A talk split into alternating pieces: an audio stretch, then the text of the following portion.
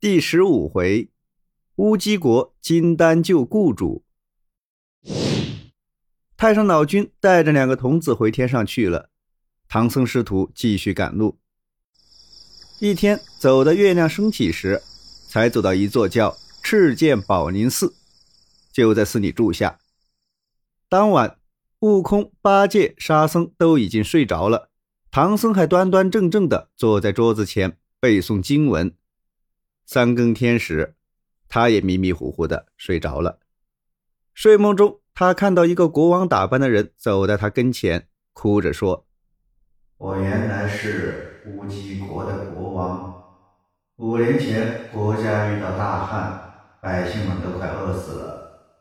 忽然来了一个人，呼风唤雨的全真道士，用法术求下了很大一场雨，消除了旱灾。”为了感激他，我和他结为兄弟，关系十分密切。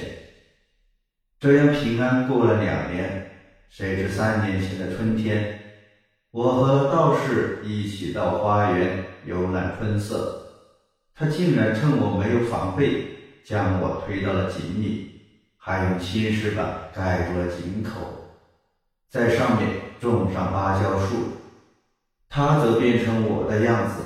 夺去我的江山，文武百官、三宫六院都被他骗了。国王请求唐僧能够派悟空帮他除掉这个妖怪，并且交给唐僧一块白玉龟，说：“明天太子要出城打猎，师傅刚好可以趁机告诉他，这个东西可以做凭证。在生前，这玉龟从来没有离开过我。”摔到井里也没有弄丢，那妖怪变成我，唯独没有这个东西。太子见了，一定能认出。国王告别走后，唐僧惊醒过来，连忙叫醒三个徒弟，告诉他们梦中发生的事。沙僧打开房门一看，见台阶上果然放着一把白玉龟，大家这才相信唐僧梦中发生的事是真的。就一起商量怎样捉拿妖怪。悟空眼珠一转，想出一条三度太子的妙计。第二天早上，悟空跳到空中去看乌鸡国的动静，果然看见太子带着人马出城打猎，就变成一只白兔，故意让太子射中，带着太子来到了宝林寺门前。但太子没看见白兔，只看见那只凋零剑竟然直直的插在门槛上。太子走进寺中，唐僧见了他，说有三件宝贝要献。第一件是身上的袈裟，穿着它就知道太子有奇冤，父亲被妖怪害死。太子听了大吃一惊。接着，唐僧又让八戒、沙僧拿出两个盒子来说这是另外两个宝贝。八戒打开其中一个盒子，里面跳出悟空变成的一个二寸高的小和尚，自称是立地货。能够知道前后一千五百年的事情，悟空又跳了几下，变成了原来的样子，把国王被害的经过详细讲了一遍。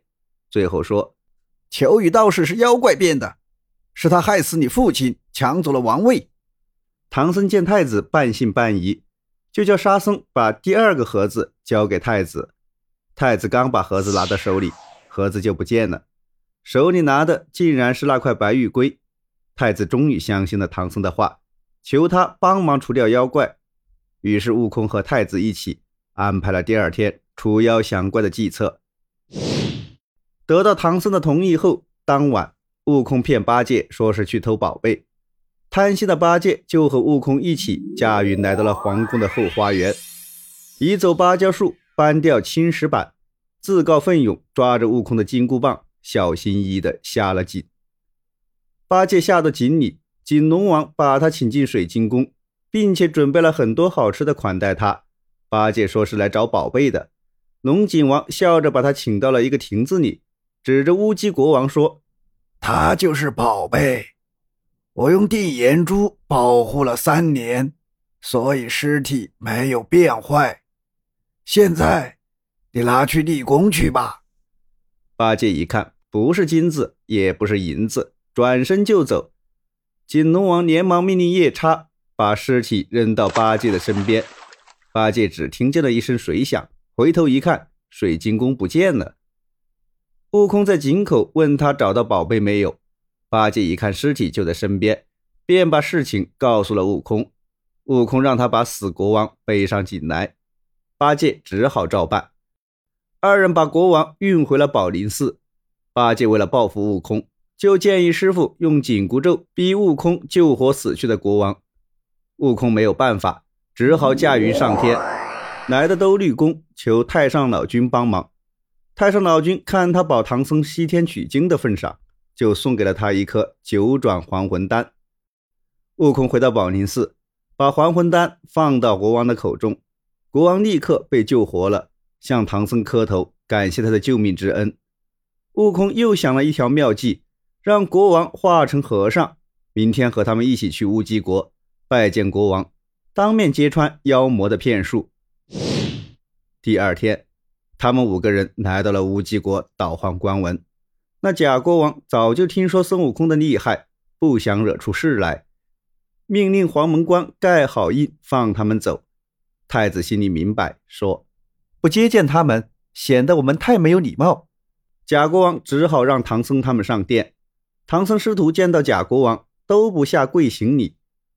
这下可气坏了妖怪，想找个借口整整他们。太子怕唐僧师徒吃亏，故意说官文上只写着四个人，现在是五个人。这第五个人来历不明，如果不讲清楚，就别想出乌鸡国。悟空连忙把国王的遭遇从头到尾讲了一遍。妖怪见事情败露，就从正殿武士手里夺过一把大刀，露出原形，驾云就逃。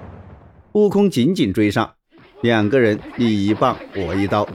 直打到天昏地暗，渐渐的，那妖怪体力不支，想要逃走，又被悟空挡住去路，就转身逃回皇宫，竟变成了一个唐僧。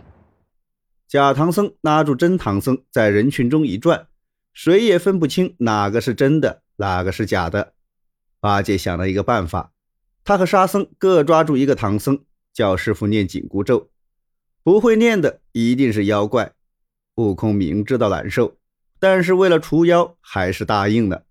于是两个唐僧分别站在两边，开始念咒。八戒发现他抓的那个唐僧只会胡乱哼哼，就断定他不是师傅，举起钉耙就打。妖怪跳到空中，和追赶来的八戒、沙僧打在一起。孙悟空忍着头痛追上天空，正准备趁那妖怪不防备，一棒子要了他的命。这时文殊菩萨来了。文殊菩萨是来帮悟空捉妖的，他取出照妖镜，那妖怪立刻露出了原形，原来是文殊菩萨骑的青毛狮子。文殊菩萨骑着狮子走了，国王大摆宴席招待唐僧师徒。第二天，唐僧他们告别了乌鸡国国王，继续西行。